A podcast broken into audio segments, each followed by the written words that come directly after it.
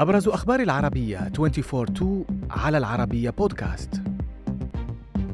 واشنطن تتوعد طرفي النزاع بالسودان بمزيد من العقوبات.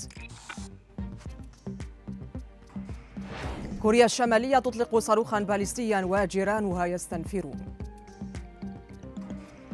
علماء يبتكرون أدوية مسكنة للألم من نفاية الورق في بريطانيا.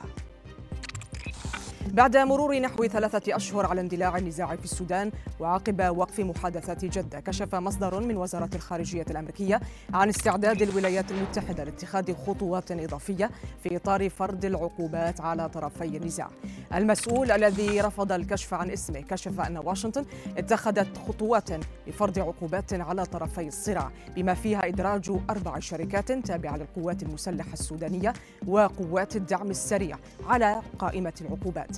وأعلن عن جهوزية قرارات أخرى قائلا مستعدون لاتخاذ خطوات إضافية. بعد أيام من تهديدها بإسقاط أي طائرة تجسس أمريكية تنتهك مجالها الجوي أطلقت كوريا الشمالية صاروخا باليستيا جديدا.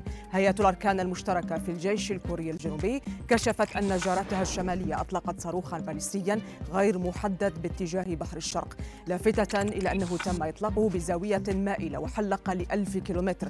فيما توعد رئيس كوريا الجنوبية بأن تدفع بيونغ يانغ ثمن أعمالها التي وصفها أنها غير قانونية. من جانبه أكد حرس الحدود الياباني سقوط الصاروخ الباليستي الذي أطلقته كوريا الشمالية.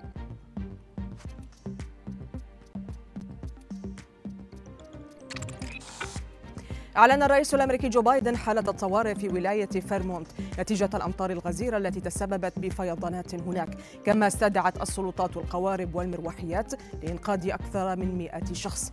وبحسب ما وصفه مسؤول في فريق البحث والإنقاذ فإن ما يحصل كارثة ومرحلة بالغة الخطورة.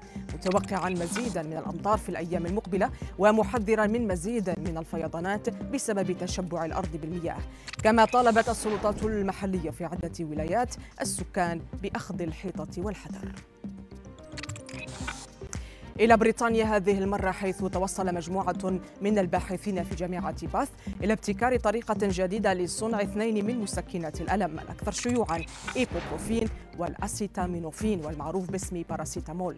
كما قامت المجموعة باستخراج مركب كيميائي موجود في أشجار الصنوبر يمكن الحصول عليه من مخلفات نفايات صناعة الورق والذي يطلق عليه اسم بيتابينين وهو يأتي من زيت تريبنتين فيما لا تزال الأبحاث جارية لتطويرها قبل الاستفادة منها بشكل تجاري. وفي خبرنا الأخير يبدو أن إقامة نزال قتالي في قفص مغلق أو حلبة بين مارك زوكربيرغ وإيلون ماسك ليست مسحة. فمؤخرا نشر المدير التنفيذي لميتا مارك زوكربيرغ مجموعة صور عبر حسابه على إنستغرام يظهر فيها ببنية جسدية قوية رفقة لاعبي الفنون القتالية إسرائيل أديسانيا وألكسندر فولغانوفسكي بعد تمرين على القتال.